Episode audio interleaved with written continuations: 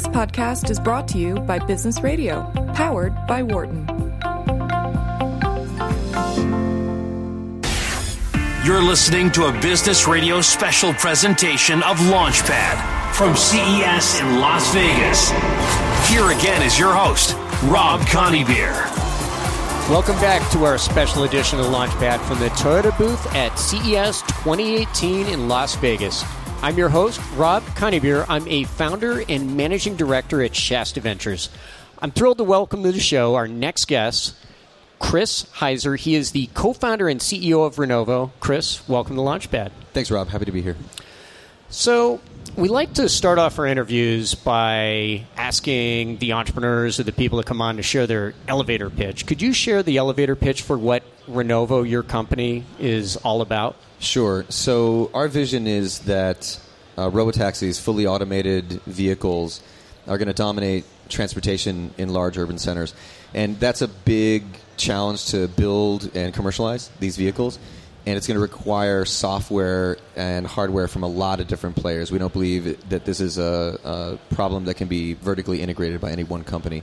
And so when we look back into history of Silicon Valley and, and computing in general, when you run into these big challenges, it's platforms that allow people to collaborate and bring technology together that ultimately gets you to your minimum viable product. And so Renovo is a platform for robotaxis. We provide an operating system that allows people to build applications to safely access the embedded systems in a vehicle and get access to the amazing amount of data that flows out of these vehicles. We see in our own test vehicles four to five terabytes per hour, uh, 16, 20 cameras, half a dozen LiDARs.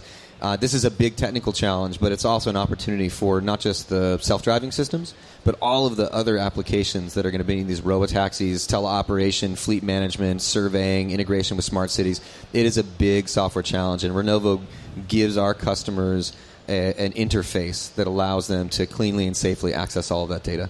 So, the idea of a robo taxi, I think a lot of us have an idea of okay, the Jetsons. You think about these futuristic science fiction movies where you'd see a robo taxi. What do you define a robo taxi as? So I think a, a, great way to think about this is that if you've ever taken a, a Lyft or an Uber or a ride-hailing experience, it looks just like that, except the person in the front is transparent, that they're not there, and you you not just replace the the a human driver uh, the driving function with software, you've actually replaced all of the human functions in the vehicle. So the interaction with the customers, the authentication of who can get in and out of the vehicle, letting you know that you left something behind, letting you know or letting the uh, uh, the fleet know that the car needs to be charged or it needs to be clean.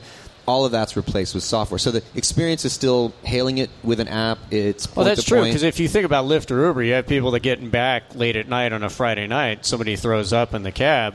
You Yeah. actually need to detect that and take it somewhere to have it cleaned. Yeah, so then that's a that's a real challenge for these vehicles. Is that if a robotaxi, if you hail it and it hasn't been cleaned, that's a horrible experience for you. But there's also in vehicle if you're going to sleep or if you're maybe just uh, concerned, you're you're worried about how the vehicle's being driven. That's something the sensors in the vehicle can detect. And uh, then the uh, software can adjust. And these are things that humans do today. We really have to synthesize that human function completely in software and hardware to make a robotaxi viable. And I think the good news is the technology is there for it, and it's about integrating it and productizing it. And that's what people are really focusing on in 2018 and 2019 is building these trials of robotaxis and getting real humans, civilians, as we like to call them, into the vehicles so they can experience it. So, one of the things that Renovo, as I understand it, is best known for is collaborating with Stanford University to convert a vintage DeLorean, like when you think about a DeLorean that you have in Back to the Future, into a self driving car nicknamed Marty. That's right. Could, could you describe Marty?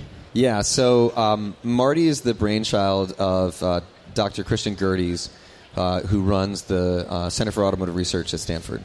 And, and Chris has had a long career in, in building and, and doing research on how automation can affect and improve safety in systems. And this is really important for robotaxis because if you can't make them safe, you really don't have a foundation to build a, a valuable product. And so uh, what, what Chris and his team of researchers at Stanford have focused on is how can you prove that automation can do a much better job of controlling a car in an emergency situation. And the way they've proved this is they've built a self-drifting car called Marty, which you can Google it. Uh, So it'll slide around a skid pad. it, it does what Big opposite lock smoky burnout Exactly. slides, like generating huge amounts of tire smoke. if you've we, we actually we shred one set of tires every 90 seconds on the car so thank you bridgestone for that the sponsorship help and so uh, and uh, if you've ever watched a, a, a, a ken block Gymkhana video. It looks like that except there's no one driving. It- it's a robot doing it. But the, you know it's fun and, and it's dramatic but the point of it is to understand how research can help us make these systems safe and how when there's a problem that it can fail gracefully or it can fail functionally. So that if you're in a vehicle and there's a hardware fault or a software fault it means the vehicle knows how to get itself out of traffic safely even when it's raining even when it's snowing even when there's kind of this crazy environment um, these robotaxis are going to have to be quite sophisticated and so our, our partnership with stanford helps us uh, understand that space on a pretty deep level and it helps us build systems that are a lot safer so, one final question with Marty: Does it have? Is it an acronym for something? Jon Goh, who's the lead researcher, is going to kill me for not knowing the answer. I think it's multiple actuator something yaw trajectory. It, it's definitely retconned. I think they wanted to call it Marty, and then they, they and actually they launched it on the 25th anniversary of the Back to the Future movie. So I think they, they kind of made Marty fit. But yeah, So, you've been working on these different projects. At, at what point did you decide to build a company? so.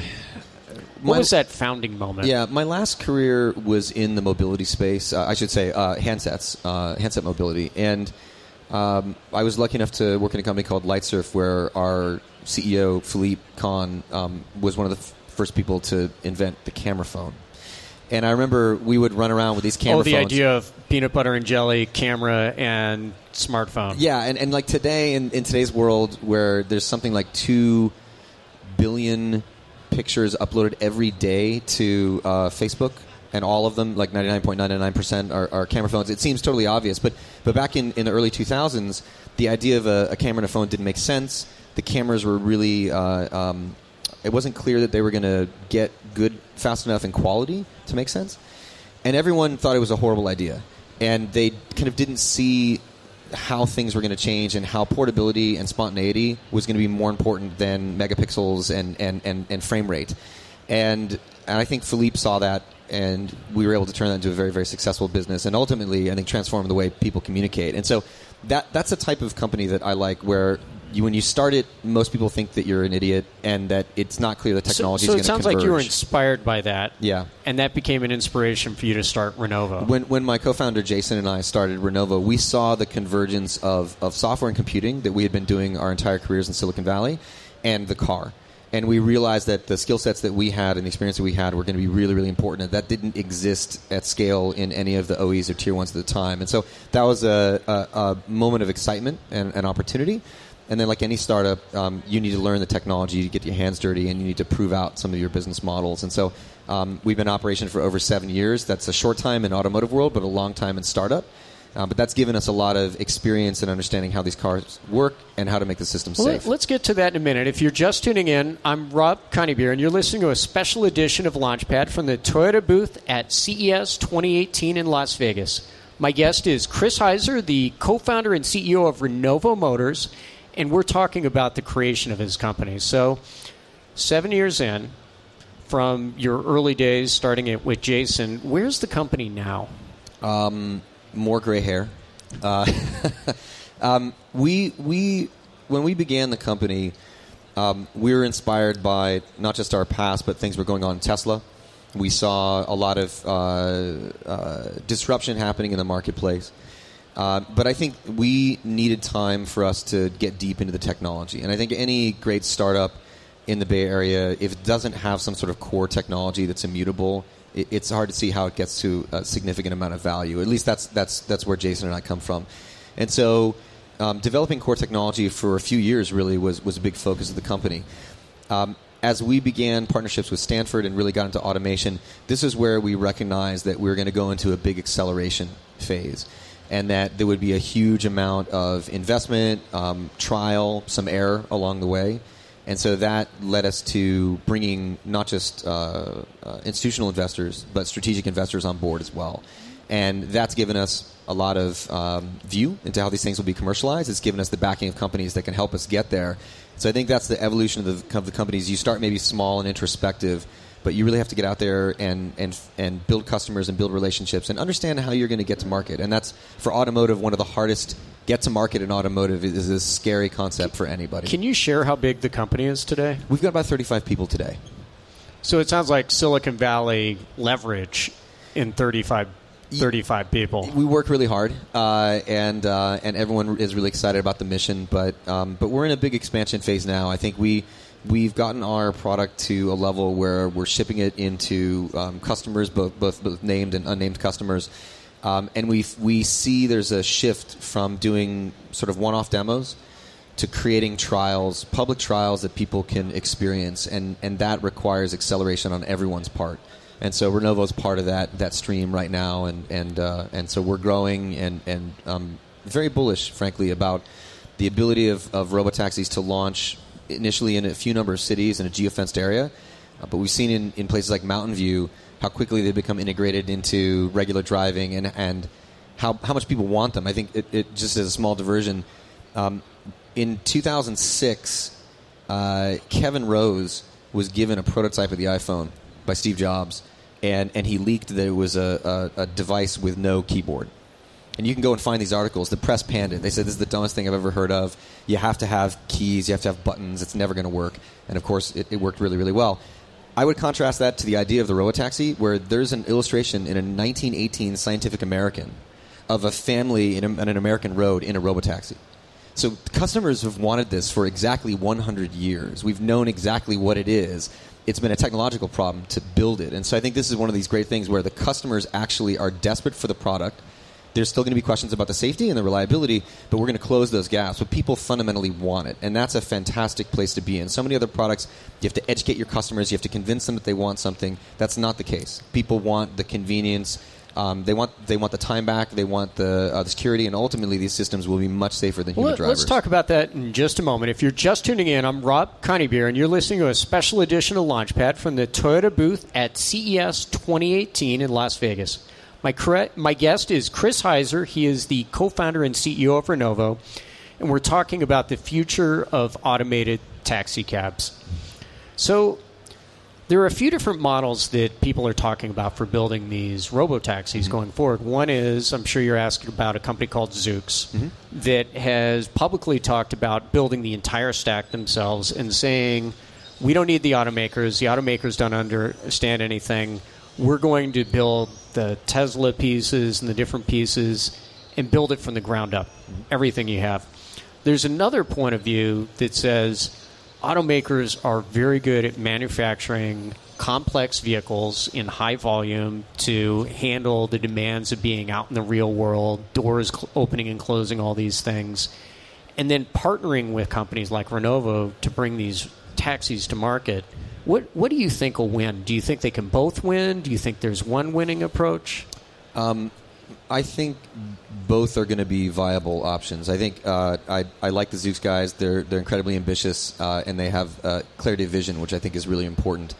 Um, I think on the flip side, what Tesla has shown, uh, you know, 13 years in, uh, is that yeah, it has been 13 years, that, hasn't that, it? That, that and, and and roughly, I mean, depending on how you score it, around 10 to 12 billion dollars of capital it's really really hard to make cars and it's it's even harder to make cars that are reliable and profitable. And so i have a part of the seven and a half year journey of renovo has building an incredibly deep respect for what automotive companies do. They are the most efficient supply chain management systems on the planet and the fact that you can plunk down fifteen thousand dollars for a Honda Fit or a Toyota Corolla, take that thing apart one it's day, kind of shocking, and, actually. and look at the value that's actually in that, the amount of person hours that went into designing and building it. It's pretty, it's pretty stunning. So I think that is that that manufacturing base is absolutely critical um, to getting Robotaxi to scale but I think there will be people that do their own one-up manufacturers. Um, I think you're going to see uh, ODMs in China that are focused on consumer electronics. And what's an ODM? Uh, an uh, original device manufacturer. So these are people like Foxconn, and, and, you know they. I think they see this as, as a, a, a growth possibility. So I think the manufacturing space will get more diverse. You see a lot of people doing additive manufacturing or rapid manufacturing, especially for these early trials. There could be some some uh, some space for them as well. Uh, but at the end of the day, what you really want is is tens of thousands, or, or you know, yeah, tens of thousands of these in city centers. Um, I think the manufacturers have a big, big role to play there, and I think that, that where they struggle is the concept of an open platform, and that's absolutely critical to making this work.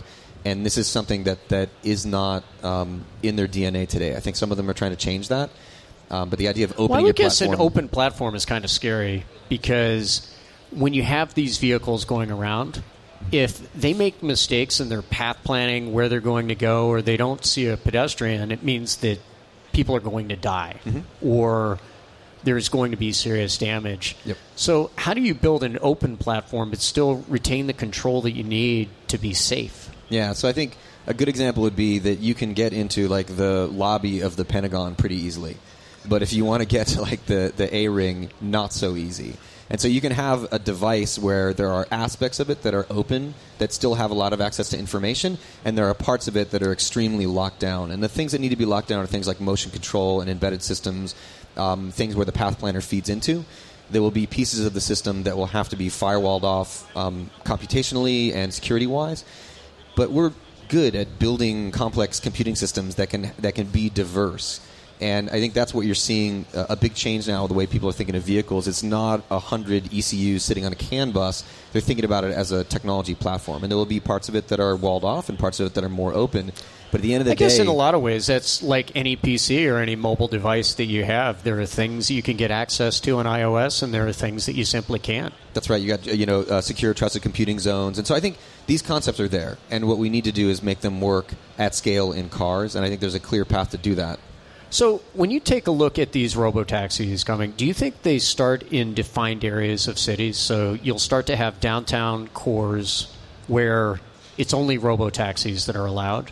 Or how do you think that unfolds? Is there a city that's first? Is Yeah. there a region that's first? We're talking to dozens of cities right now about this, and I think there's not a clear answer to that question. Some people are thinking about completely locking down an area and just doing robo taxis. I think most people are thinking maybe maybe create a lane for them initially until they feel like they can Like a bike lane like a bike lane or a bus lane or something like that, and uh, and then and then bring them in. But they will certainly be geofenced. They will be limited in their operation because that greatly reduces the complexity. I think a really important point here to make is that running a robotaxi at level four in a square mile where you've mapped everything and you have Wi-Fi and and LTE is an order orders of magnitude easier problem than driving coast to coast in the United States, and that's why robotaxis will be commercialized before your personal sedan will take you from New York to LA fully autonomous. And so, d- definitely uh, uh, geofenced, limited.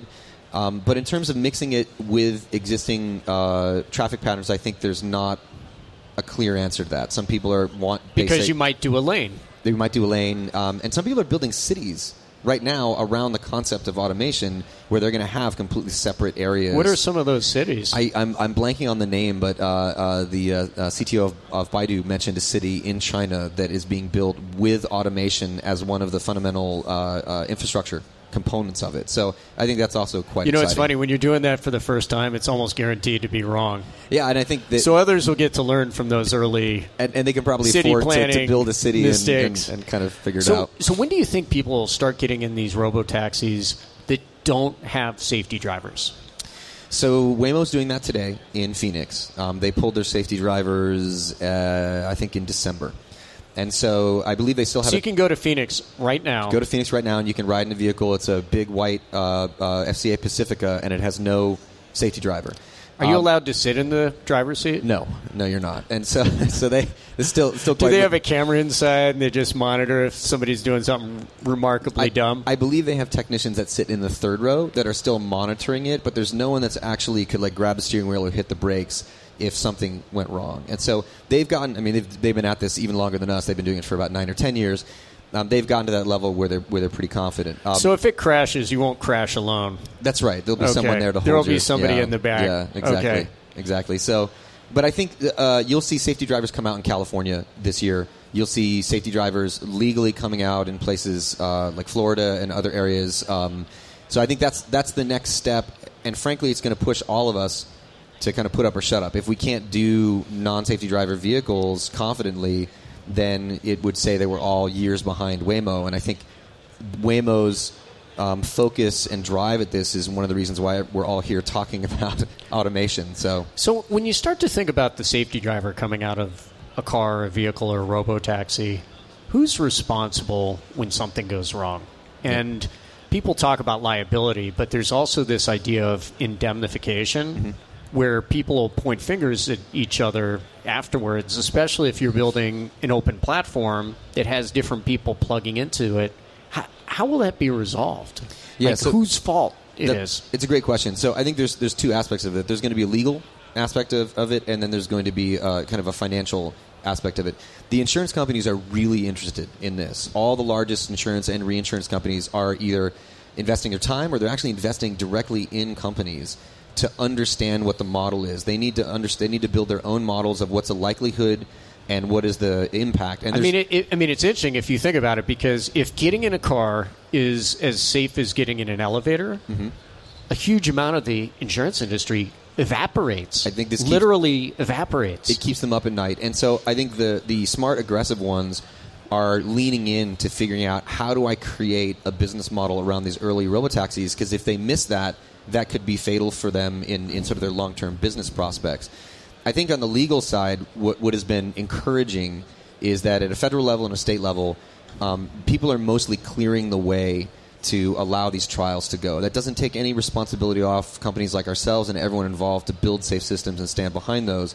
But I think they're not creating a outsized liability for what is essentially going to be a, a, a, a road accident, of which we have hundreds of thousands a year and, and lose 36,000 lives in the U.S. every single year. And by the way, most of those are, are distracted driving or some other type of, of human. 94% of them are human errors. So these robotaxis almost immediately will be, particularly at low speed in cities, will be much safer than the humans that are driving the cities now. So in the aggregate, it is a positive. And the question becomes, when you do have failures, and we will have them, um, how do you apportion blame and how do you deal with that? And I think this is something that, that we're working with legislators and working with insurance companies to figure out. But I don't think there's an easy answer. There's not a kind of a wave the magic wand. So, when you take a look at this industry, and we're, we'll be wrapping this segment in just a couple of minutes, what is the biggest open challenge? That's a great question. Um, I think there's a lot of uh, there's a lot of vested interest right now in the status quo of how things work, and uh, and we need to change. We need to get people focused on the upside of what we're doing, and and that's going to not be Focus on the opportunity as opposed to the. focus on the opportunity. I think for, for automotive manufacturers, this could you could look at this one of two ways. One way is for every robotaxi I put on the road, I sell ten less cars. So that's a pretty scary concept for anyone that's in manufacturing. Another way to look at it. the good news is you'll wear those robo taxis out faster. Exactly. So yeah, in 18 months, the battery is dead. Every component on it needs to be replaced, and you're continually updating it. So the business model uh, could change, and it may wind up being a more profitable and maybe even a larger business. But it, it will definitely change. And so, getting people to think about the inevitability of this and trying to be on the right side of history and, and push it, I think, is really really a challenge. Um, and I don't I don't I, I don't want to make light of it. I think it's very difficult to go into companies with hundreds of thousands of people and change how they think about themselves. But it's an exciting opportunity. it is.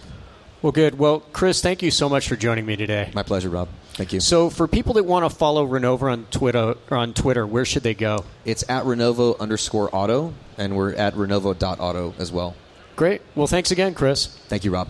So we need to take a quick break. When we're back, we'll talk about all the exciting news and products being introduced at this year's CES, not just automotive, but other areas as well, with Jeff Joseph from the Consumer Technology Association, also known as the CTA, which owns and produces CES.